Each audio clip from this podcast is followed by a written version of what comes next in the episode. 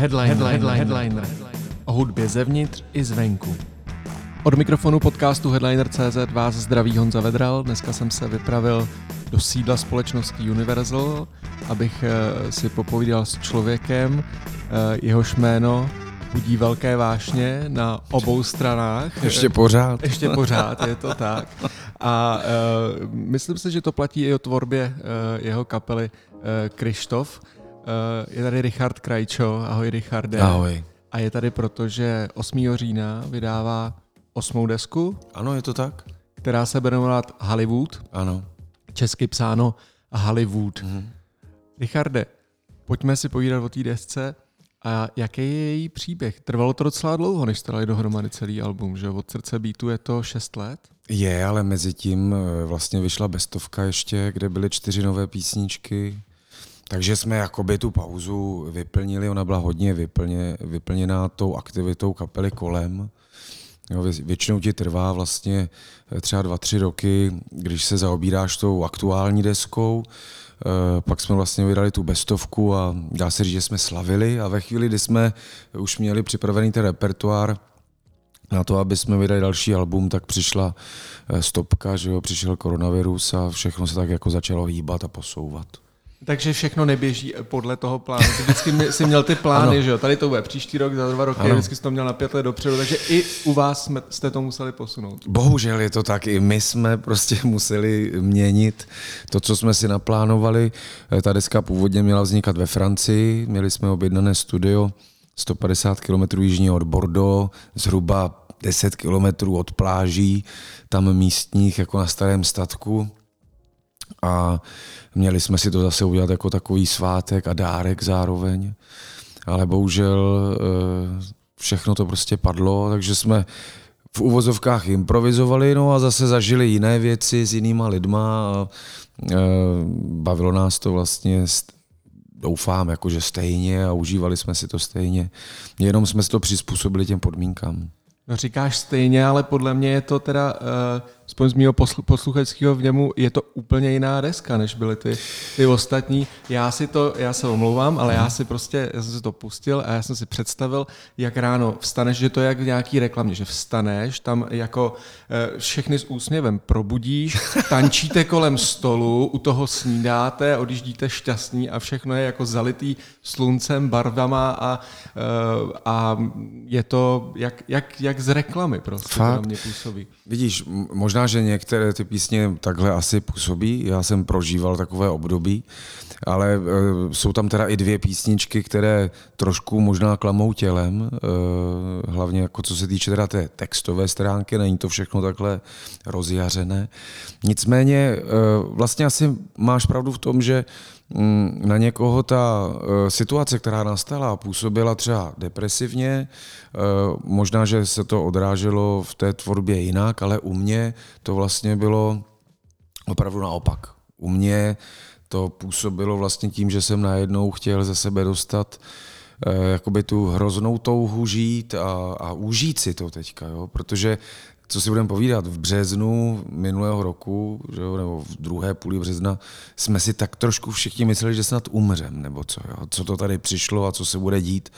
A vlastně na mě to zapůsobilo opačně a já jsem najednou měl touhu rychle ještě si ten život užít jako naplno a ono se to asi otisklo do těch písní. No já jsem si myslel, že to bude záležitost toho prvního singlu, ten jsem úplně chápal, to byl ten Světlo, já nevím, co to je světlomet, ale říkám tomu světlomet a to přišlo jako první píseň, kde se jako vlastně vy jste se nehrozili nad ničím a že to byla jako optimistický song, ale netušil jsem, že to fakt jako úplně zahltí tu desku a teď se pojďme bavit trošku o zvuku, protože je to taneční deska kapely Kryštof.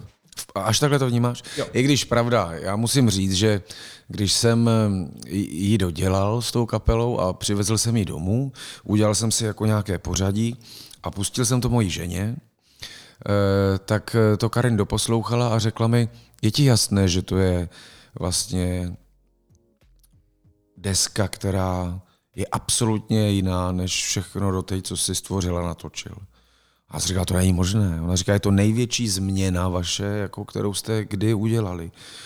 A já asi jsem to takhle nevnímal, protože jsem samozřejmě v ní byl ponořený, že jo, dejme tomu ten rok. Takže už jsem neměl ten odstup, no ale může to tak působit, no. Tak já nevím, víc, každý se nějak vyvíjí, něco tě baví, chceš třeba zkoušet něco nového, někomu je to přirozené, někdo se to, třeba tomu vyhýbá, že má rád ty staré koleje. My vlastně jsme si takhle vybírali i kluky, se kterýma jsme na tom dělali. Já jsem vlastně chtěl takový osmdesátkový zvuk v některých těch písních. Cítil jsem to tak, když jsem je skládal, a proto jsem třeba oslovil Martina Šebestíka, protože já si ještě pamatuju z Kartonáže, což byla podle mě nejlepší retro osmdesátková kapela u nás. A on má tu přezdívku Armin Effenberger. On má, to, ano, to doplníme. Tuhle tu přezdívku. To... Takže s tímhle jsem ho dokonce i oslovil, že by jsem chtěl... My jsme ten otisk třeba těch osmdesátek měli už na srdcebítu, jo? Byl tam Věsněnokrajina a tak, ale vlastně jsme se do toho úplně tak neponořili. No a tady jsem mu to dal vyloženě za úkol, jo? Že by jsem chtěl, aby nám prostě dodal více těch synťáků. My s nimi pracujeme na koncertech, ale nebylo to úplně tak intenzivní. A když jsem oslovoval Lukáše Chromka, tak jsem taky měl pro něho vybrané písničky. Věděl jsem, co zhruba za produkci chci, a stejně jsme se i tam trošku překlopili jakoby do toho soundu, jako toho tanečního, dejme tomu. Jo. Ale ono to asi nabízely ty písně, které jsem jim prostě taky přinesl.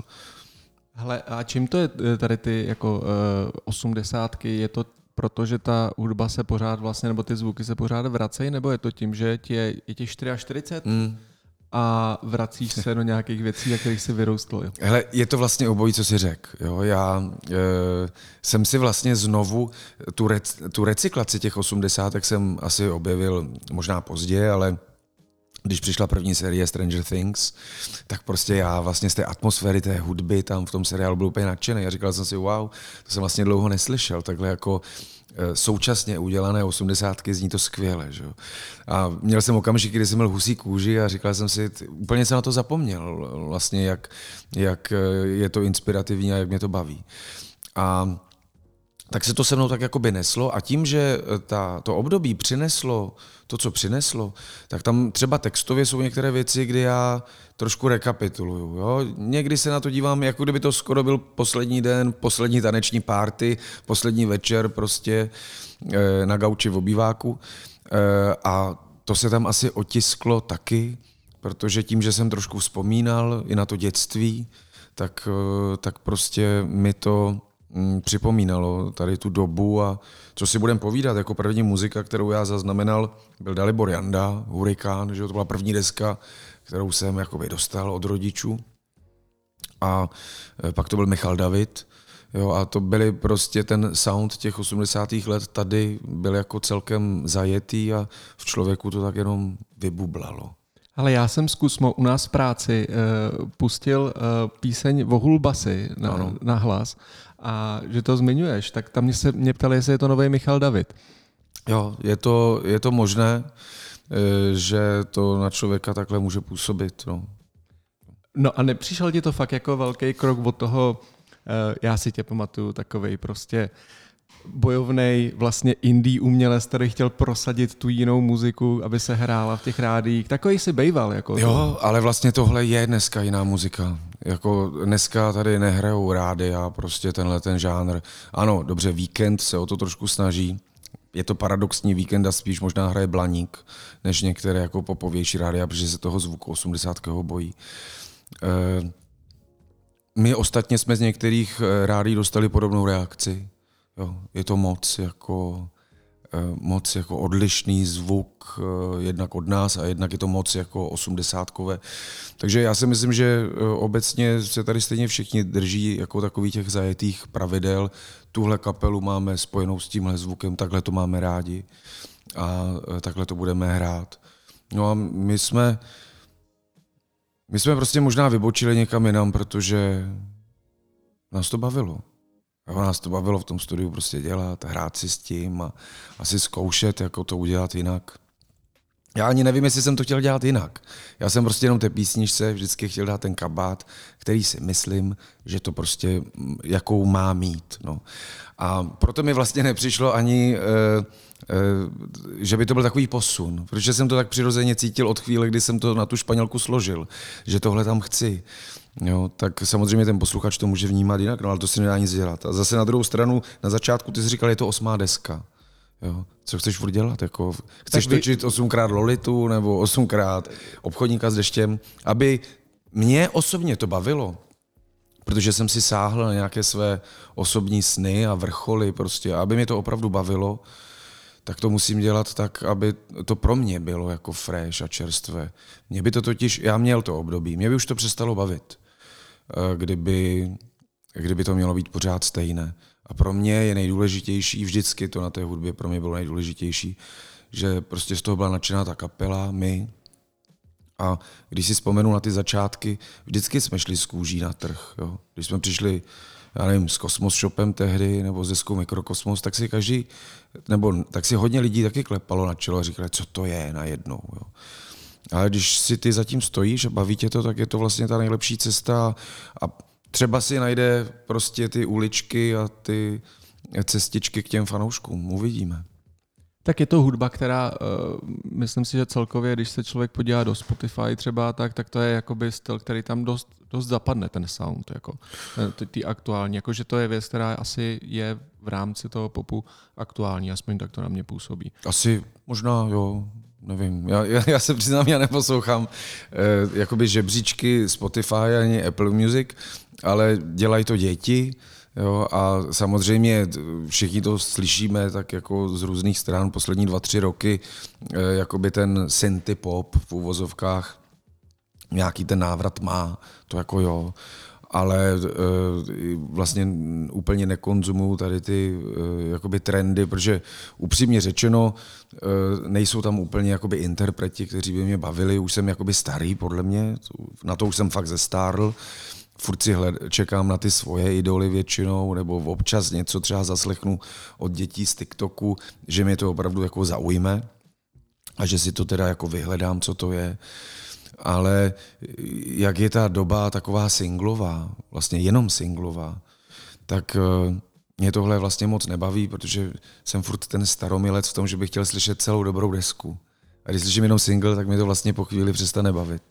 Ty říkáš tady ty věci a já, když jsem slyšel tu desku, tak jsem si říkal, že já jsem teda jako starej a že naopak vy se držíte, nebo ty, že se držíš jako toho, co se furt jako v tom popu děje. A já říkám, no tohle já už prostě...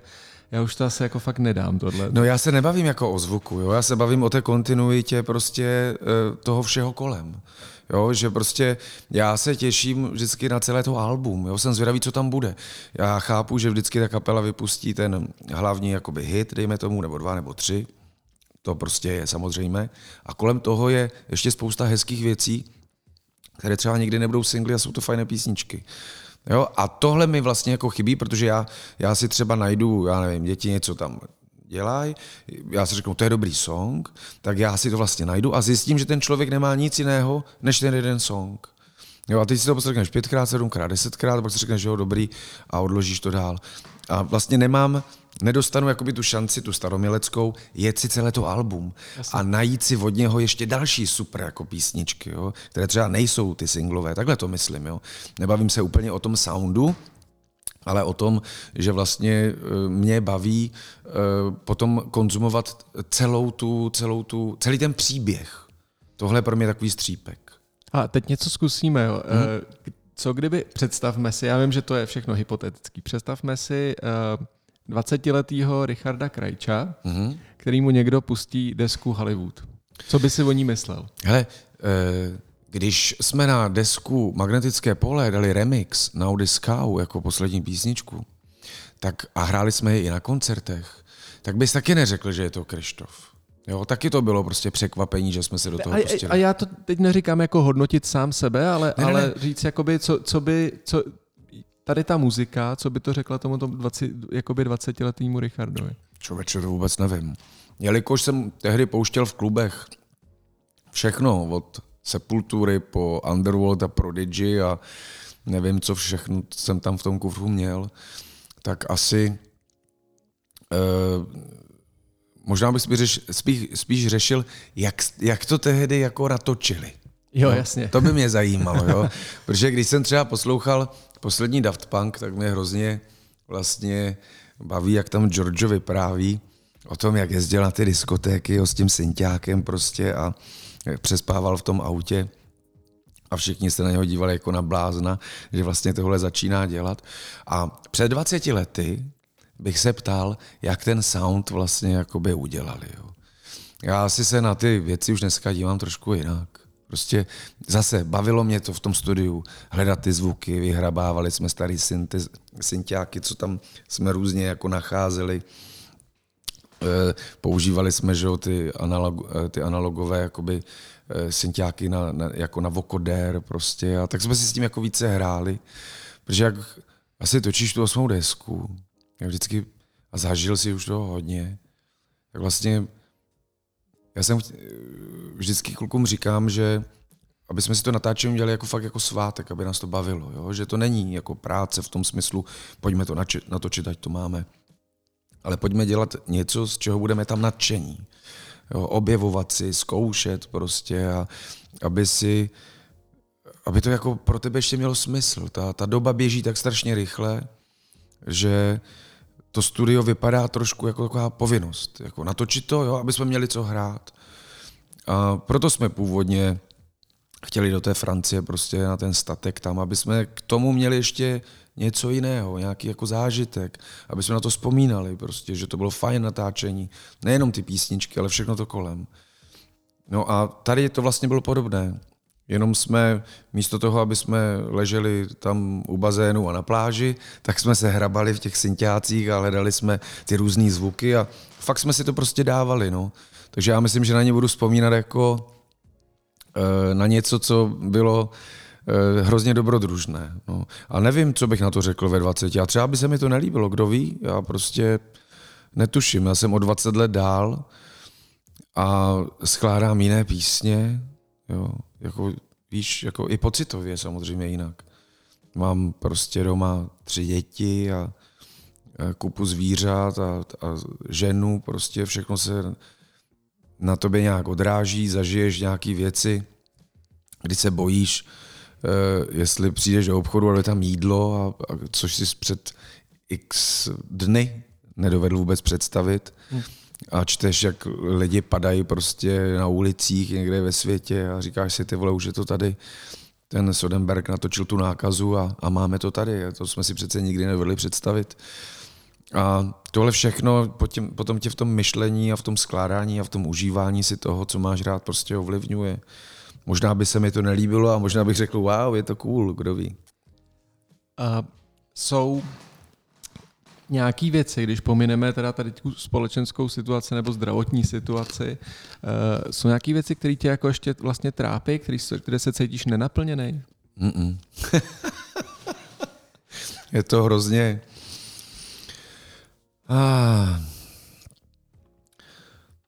Ještě já jsem vždycky před sebou měl nějaký cíl, jo. Většinou se mu jako lidi smáli kolem mě a říkali, že takové věci se jako nedějí a že se nemůžou stát a že je to nesmysl.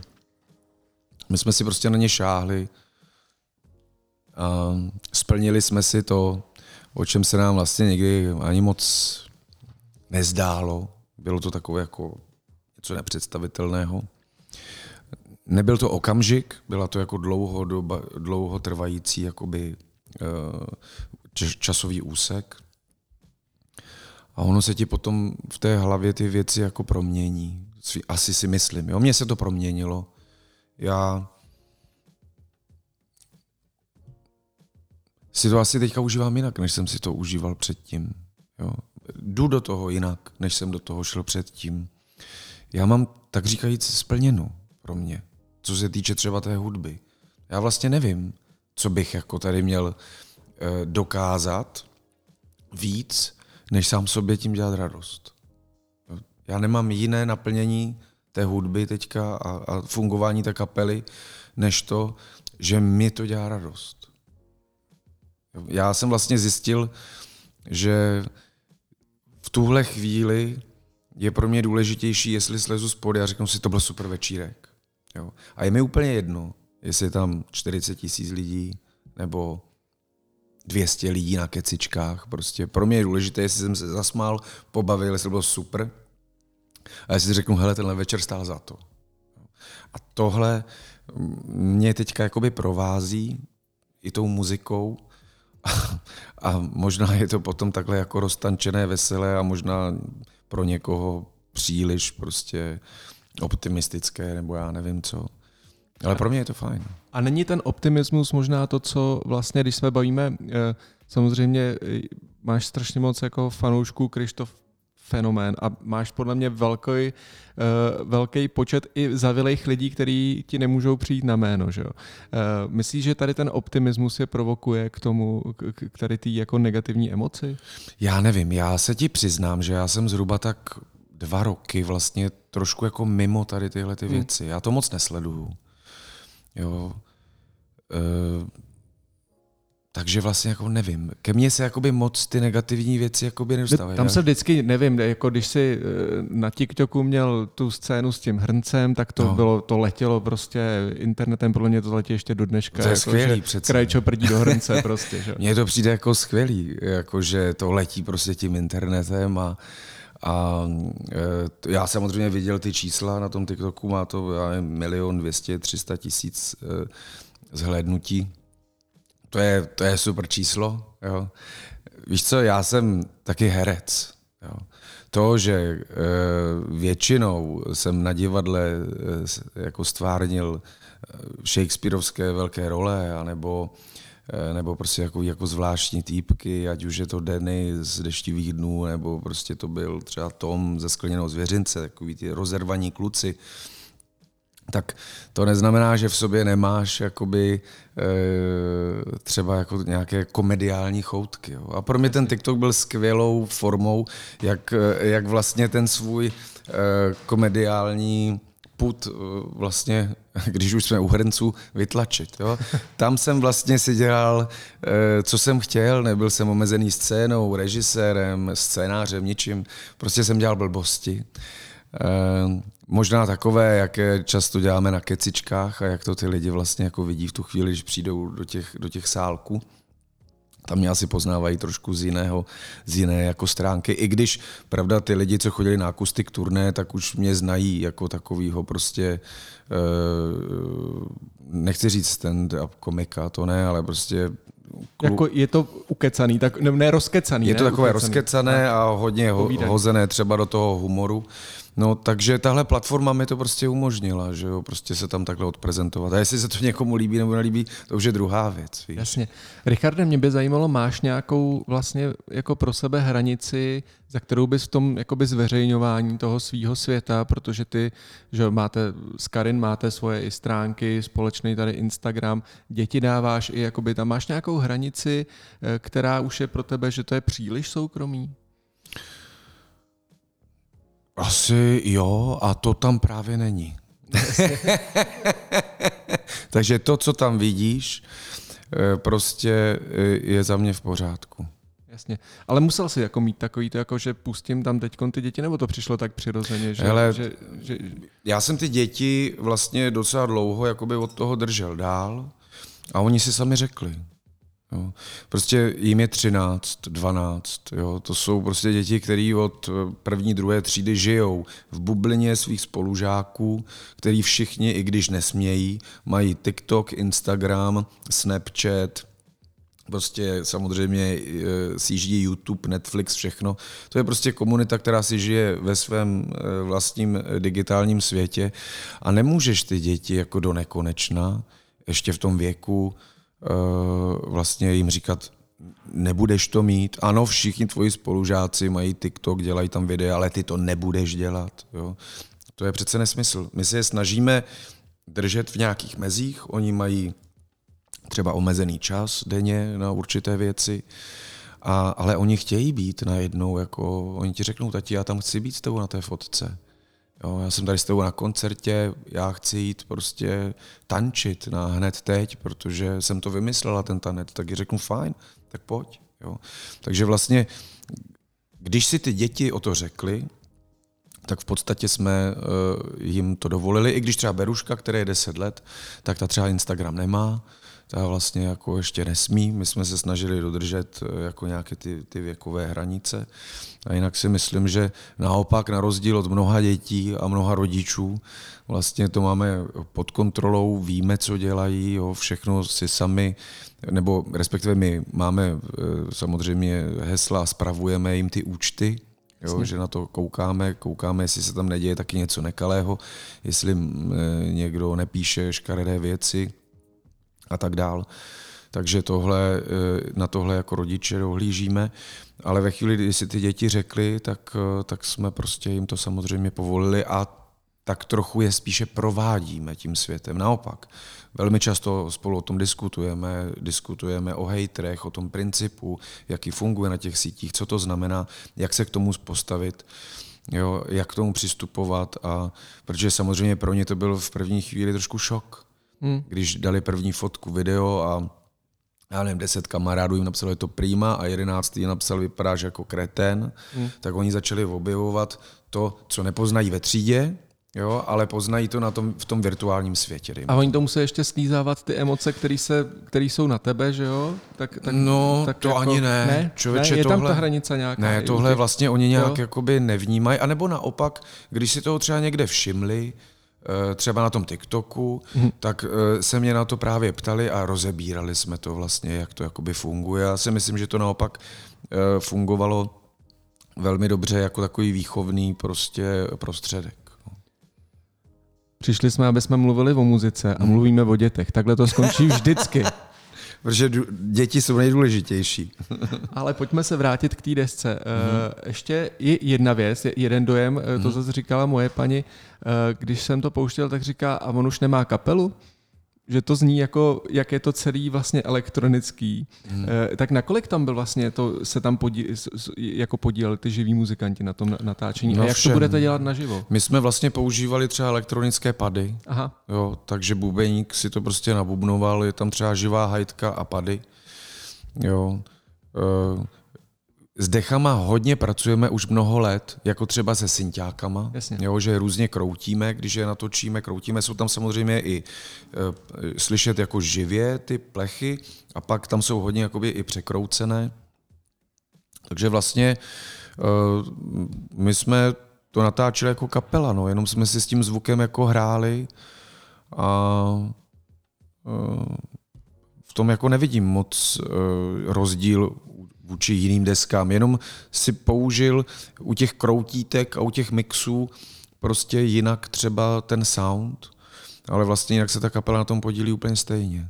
A naživo to bude jako přearanžovaný nějak? Nebo ne, my třeba, bubeník třeba používá takový, ty to budeš vědět, tyjo, takové jako, že to připneš na ten snare, jo, a ono ti to vlastně vezme zvuk snaru, ale předělá ti to na ten... Já nevím, jak se to jmenuje teďka. Prostě to trackuje ten zvuk a... Ano, a vlastně ti to mění. Jo, takže my jsme celé léto hráli Hollywood a vlastně používali jsme živý snare s tady tímhletím jakoby v uvozovkách syntetickým zvukem. Náš trombonista vlastně hraje, já nevím, už 10 let na koncertech, na synťáky, na piano. Takže vlastně ty synťáky jsou jakoby z toho nordu. Tak my jsme jako ready to hrát naživo, tak jak jsme to jako v podstatě nahráli, a žádný velký problém v tom moc nevidím. Vás čeká za chvilku 30 let na scéně, je to tak? Kdy to je? No, mělo by to být příští rok. Že jo, 92, já jsem si právě říkal, on tam bylo několik údajů, ale že už se to blíží. Tak jak bude vypadat 30 let na scéně? No prosím tě. Tak máš to určitě nějaký v tabulce. Ne, jako já jsem ty plány samozřejmě přehodnotil, to se muselo trošku všechno změnit, protože my jsme teďka v situaci, kdy naši fanoušci mají 110 000 lístků, nebo přes 110 000 lístků koupené na naše akce. Který ještě nebyly. My jsme jim vůbec vděční prostě za to, že třeba toto léto, kdy jsme odjeli 10 samostatných koncertů a jeden takový jako festival, takže chodili. Jo. Nebylo to úplně pravidlem, že by se jako letos chodilo na koncerty, tak my prostě opravdu musíme zaklepat a poděkovat jim, protože ty návštěvy byly super. A tak vy jste těma kempama vlastně opravdu ty lidi si úplně získali jako fanoušky, že opravdu tam oni tam jsou s máma celý den a že tam je nějaká jako věrnost, ne, obrovská. Asi jo, asi prostě já si nemyslím, že to bylo jenom kempama, tak ještě ale pomohly. Ještě ty písničky, které si ty lidi zpívají, jasně, ale že, jako ne, že... Máš pravdu v tom, že ty kempy opravdu pomohly k tomu vybudování prostě té jakoby sepjaté komunity. Jo, to určitě. A ono se to na tom odráží. Jo, jde to prostě vidět a já jsem samozřejmě za to rád a jsem jim i vděčný. Mohlo už to být pryč. A i, víš, jde to vidět i na tom, že ty lidi vlastně čekají teďka na kempy, že už druhý rok jsme je neudělali a přesto... Letos to nebyly kempy, letos to bylo něco... Ne, to nebyly kempy, to byly normální... My jsme přidávali normální koncerty, a na které si bohužel chudáci museli koupit lístky, že jo. Jasně. A přesto si je koupili a přesto prostě chodili. Protože kapacitně my jsme se do kempů nevlezli, my jsme nemohli je dělat, protože v červenci bylo 5000 a v srpnu bylo 7000, jestli se nepletu. A vlastně ty kempy nedosahují, oni jsou víc než tohle. Takže jsme dlouho čekali, co? A nakonec jsme se rozhodli, že uděláme samostatně léto. Takže jsme v červnu začali prodávat lístky jako na samostatné koncerty. A oni přišli, jo. Ale furt mají na ledničkách 110 000 lístků prostě, jo. A i kdyby to byla komunita 50 000 lidí, kteří si koupí 2 lístky, dejme tomu, tak si myslím, že je tam velký průnik mezi tím, že půjdou na akustické turné, které by mělo být na podzim, půjdou určitě do těch O2 aren, které by snad mohly být v prosinci a určitě mají kempy. Takže to, že si ještě koupí třeba 30 000 lístků na léto, jo, a teď bych je měl znovu prostě tlačit jakoby do dalších akcí, když ještě je během následujících 8 měsíců čekají 3 naše jako velké projekty, tak jsem trošku jako manažer usoudil, že to není úplně nejvhodnější. Jo. Tak teďka bychom chtěli vyjezdit to, co máme před sebou vlastně, splnit si to, odehrát jim, těm fanouškům to, na co ty lístky mají a pak se uvidí. To znamená, já tu oslavu 30 let v podstatě jakoby oficiálně jak odkládám, uděláme ji na kempech, pokud budou. Jo. Ono se mi to tak hezky spojilo, že já jsem vlastně ty kempy 2018 měl dělat jako filmové. Jo, my jsme na těch plakátech a udělali jsme takový trička, tam jsme byli nakresleni jako nepostradatelní, jako jasně, ta parta kolem Silvestra Stalloneho. A to jsme samozřejmě nevěděli ještě, jak všechno bude a jak co dopadne. No a vidíš, nakonec jsme vydali desku Hollywood, takže se mi to vlastně s těma kempama, které snad budou příští rok, hezky spojí, protože to jakoby půjde dohromady a tam to asi nějak oslavíme. A my jsme se rozhodli, že jako ve velkém bychom slavili 35 let, pokud spolu prostě vydržíme, což bude 10 let od Strahova. Jo, a pokud nám to furt bude fungovat, tak to slavíme třeba něčím podobným. No takže já teď chápu tu tvoji spokojenost, o který jsi mluvil, protože ty máš prodáno tolik lístků na koncerty, že nemůžeš udělat další, protože už... V podstatě... No tak počkej, ale to ne. To je problém, který neřeší moc kapely.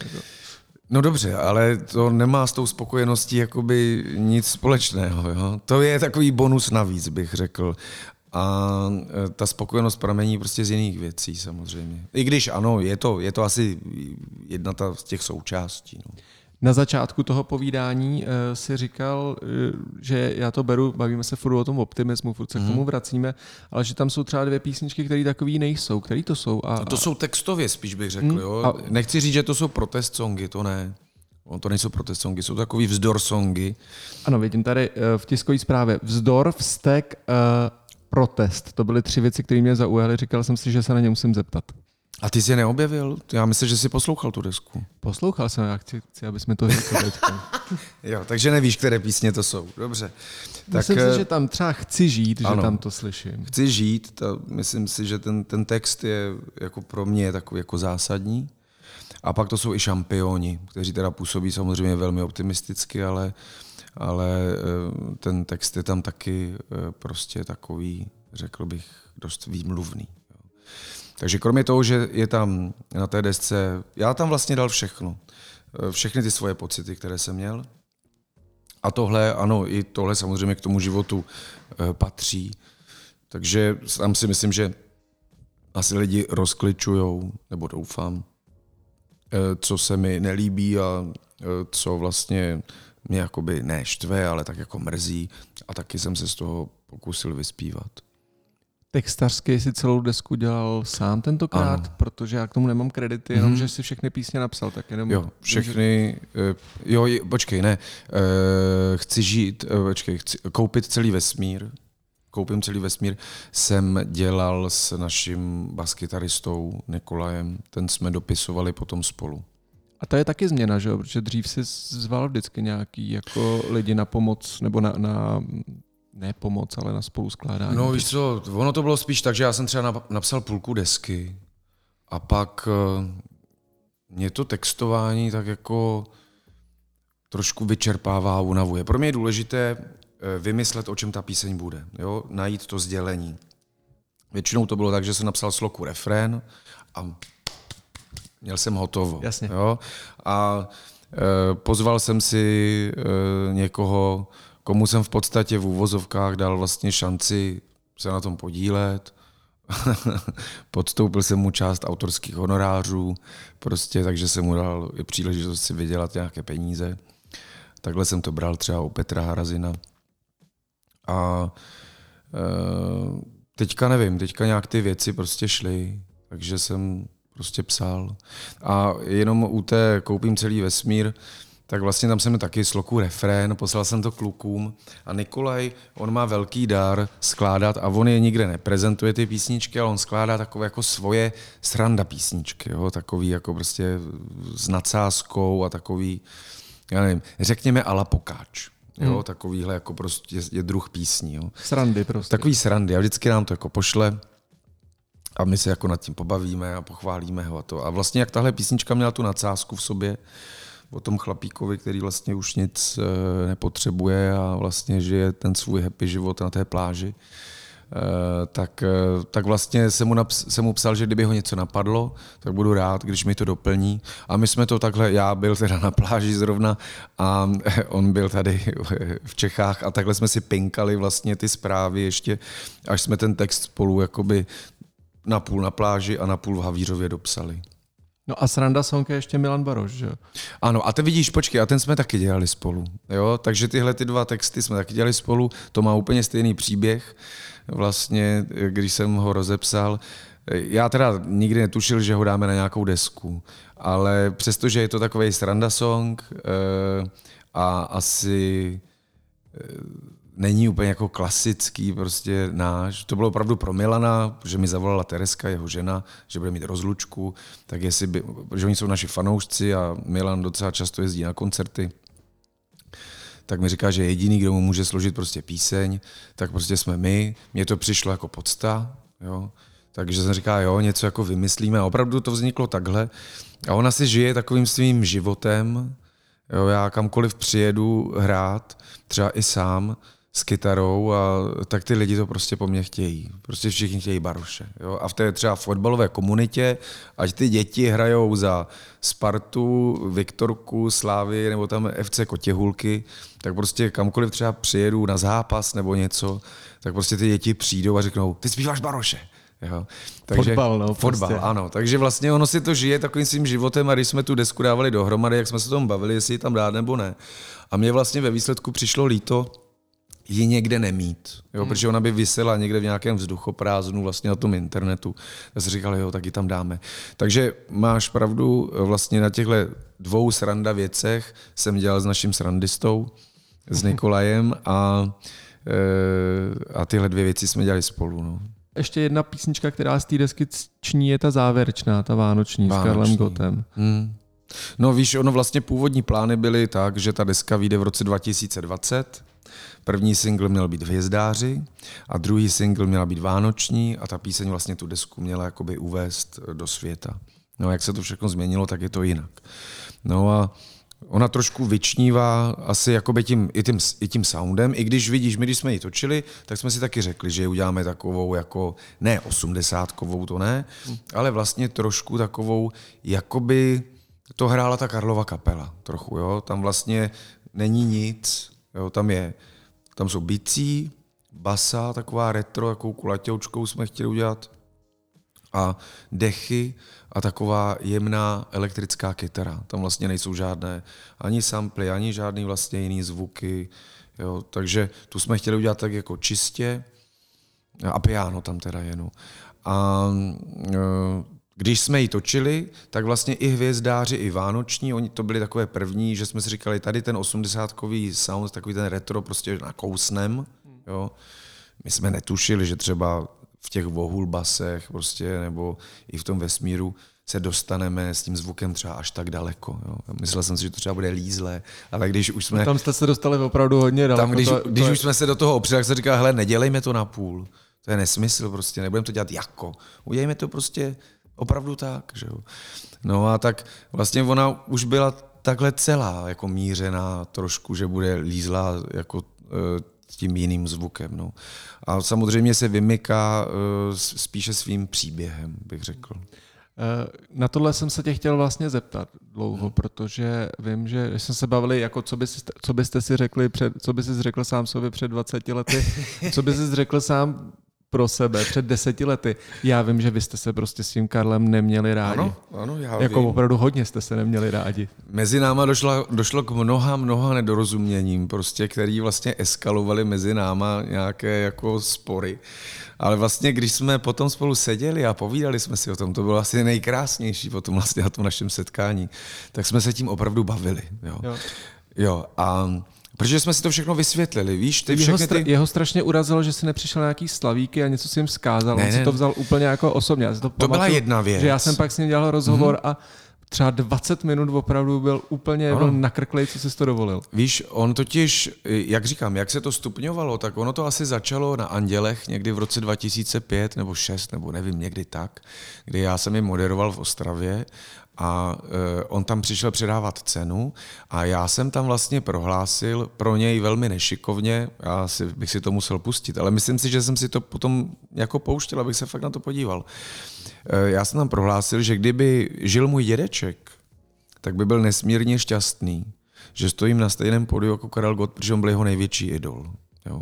Jenomže Karel, co si budeme povídat, byl skvělý, fenomenální, nicméně si spoustu věcí bral osobně. Tak on tuhle informaci si převzal vlastně tak, že si myslel, že vlastně zesměšňují jeho věk.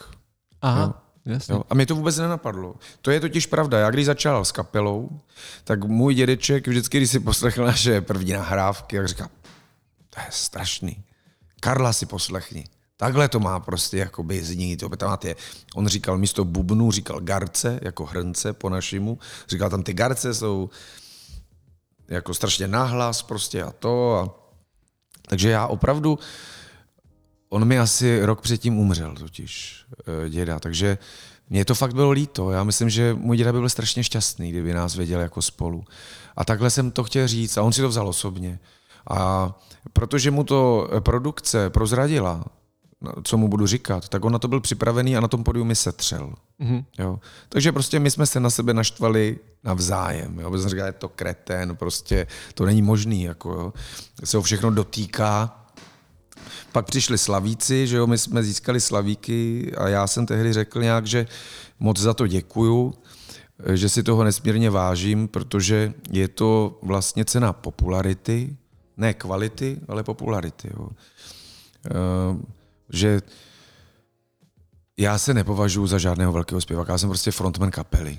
Jo. Neměl jsem nikdy nějak tendenci zpívat, vždycky mě tam drželi u toho mikrofonu kluci, já nechtěl na začátku, když jsme udělali první demač, já jsem říkal, hele, já nebudu zpívat, prostě já budu hrát na kytaru, budu skládat. A nebyl nikdo jiný, tak jsem tam prostě vydržel, ale cítím se být spíše vždycky frontmanem, než vlastně tím zpěvákem.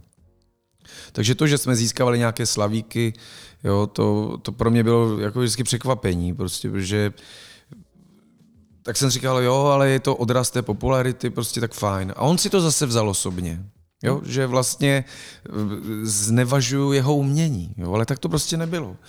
A posílal mi telegramy, že jo, prostě výsměvné. To je ten slavný. A to je opravdu pravda. Já jsem se ho na to ptal, když jsme spolu byli, nebo on mě pozval do Malostranské besedy, kde jsem byl jako host na tom jeho posledním malém koncertě. Tak jsem to nevydržel, říkal jsem, já se tě musím ještě něco zeptat. Jako opravdu jsi mi posílal telegramy, jo. Mě poslal asi 3. On říkal, ano, posílal jsem tě. Já vím, je to prostě, je to jako legrační, je to hrozné, jo, ale dělal jsem to, jo, prostě mu to nedalo spát. A to víš, on mi i říkal, že ti posílal telegramy v tom rozhovoru tehdy, samozřejmě to byla ta část, která se pak nepublikovala, ale... No, ale... jo, a to je vlastně, bylo to strašně jako milé, jo.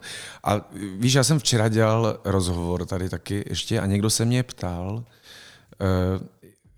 vlastně přesně na tu dobu před 20 lety a jestli třeba, jo, oni se mě ptali na Slavíky, jo, na tu pásku. Já jsem odpověděl, že kdybych věděl, co všechno se stane, jo, tak bych to nikdy neudělal. Že já nevěděl. Nebo my jsme nevěděli, že oni vysílají jako předtočené ukázky. Jo. Já jsem si přilepil pusu jako nějaké gesto a volal jsem domů mámě, jestli to viděla. Jo, mě vůbec nenapadlo, že se natáčejí zkoušky. Takovou odvahu bych asi neměl, jo, kdybych prostě věděl, že to je sestříhané vlastně a tak dál. Ale říkal jsem, ale mělo to tak být. Jo, prostě všechno má svoje a kdyby se nestaly všechny ty věci, které se různě staly, tak prostě já bych se s Karlem třeba potkal mnohem dřív a mnohem dřív by mě třeba požádal o píseň. Jo. A dopadlo by to úplně jinak. Písnička by třeba byla blbá, nebo bych ho odmítl, prostě nevím. A tak se stala jediná věc, že mě nikdy nepozval na své narozeniny, že jo. A když měl mít koncert k těm 80. tak ta Ivana, která je naše faninka, měla ráda naše písničky i s holkama, tak prostě říká, hele, ale možná to jsou poslední velké narozeniny, jako měl bys tam toho Richarda mít. Jo? Je to prostě jediný člověk, kterou jsi tam nikdy neměl. A on teda byl na našem koncertě v Outwareně. Takhle to vlastně celé začalo. On byl na našem koncertě, já to nevěděl a on mi ráno volal. A po tom koncertě aby mi prostě jako řekl, že se mu to jako líbilo a tady na chvíli jsme si o tom povídali, jak mi zaskočil, jo, tak jsem mu poděkoval. To bylo vlastně takový první jako kontakt. No a pak vlastně mi volala Ivana s tím, že mě zve na ten jeho narozeninový koncert do Outwareny, jestli bych teda přišel. Já jsem říkal, že bych hrozně rád přišel, ale že máme koncert. Ale vlastně, když tam došlo k tady tomuhle kontaktu takovému jako, tak já už měl rozepsanou vánoční a tam jsem vlastně měl toho goťáka. Mimochodem v té písni to zase zpívám, že děda pouští goťáka. Jo. Jasně. Jo, takže že tohle děda prostě dělal na ty Vánoce. Tak a měl jsem tam to, kde pak ty ptáčku hnízdo máš. Jo. A to měla být jediná fráze, kterou on měl zaspívat. A já jsem říkal, já nevím, já tady mám takovou jako, mám mu zavolat. A Karen říká, jak mu zavolej, prostě, jak už jste spolu mluvili, jo, tak mu zavolej. Tak já mu zavolal, opravdu poslal jsem mu to a opravdu jsme se bavili o tom, že tam naspívá tady tu jednu jako větu, že to bude takové překvapení prostě. Jasně. Tak on mi potom volal zpátky, říká, hele Richarde, mi se to líbí, jo, je to for, prostě já to udělám samozřejmě. Jak jsem říkal, tak to je skvělý, prostě tak strašně moc děkuju a blablabla. No a říkal jsem, tak my až budeme točit tu desku, tak já se ozvu a pak to jako natočíme. A tam se vlastně začal odehrávat celý ten další příběh, protože on řekl ano, položili to a asi za 5 minut mi volali zpátky, asi to museli probrat. A vlastně přišli s tou prosbou, jestli bych nenapsal jakoby něco pro něho a pro Charlotte, s tím, že mi řekli, že to musí být opravdu rychle, protože Karel, to byl leden, a oni ty informace prostě měli takové, že mi řekli, hele, já tady nebudu v únoru. Jo, já prostě jsem nemocný, mi se to vrátilo, já prostě umřu. Musíš, jestli chceš něco napsat, tak musíš rychle. Asi kdyby mi neřekl tuhletu věc, tak by vlastně ta písnička asi nevznikla, protože ona byla opravdu ten spouštěč toho celého nápadu. Mě napadla ta první sloka o tom loučení prostě a vlastně se to tímhle jako rozjelo, že já strašně přemýšlel, o čem může zpívat 80-letý táta a 12-letá dcera. Ještě když mi řekli Charlotte kamaráda Arianu Grande. Jo, kdyby to bylo trošku jako Ariana Grande, bylo by to fajn.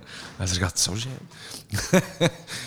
No a vlastně ale tohleto, mě to úplně rozložilo tehdy ta informace. Pro mě, i když tehdy ještě jsme k sobě neměli blízko nic, vlastně došlo k takovému jako mini usmíření, tak mi to přišlo úplně jako nemyslitelné. Jo? Něco divného, jako to přece není možné. Jo? Myslím, že to je emoce, kterou vlastně i měli všichni ty fanoušci, jo. Že jo? Jako, že to je...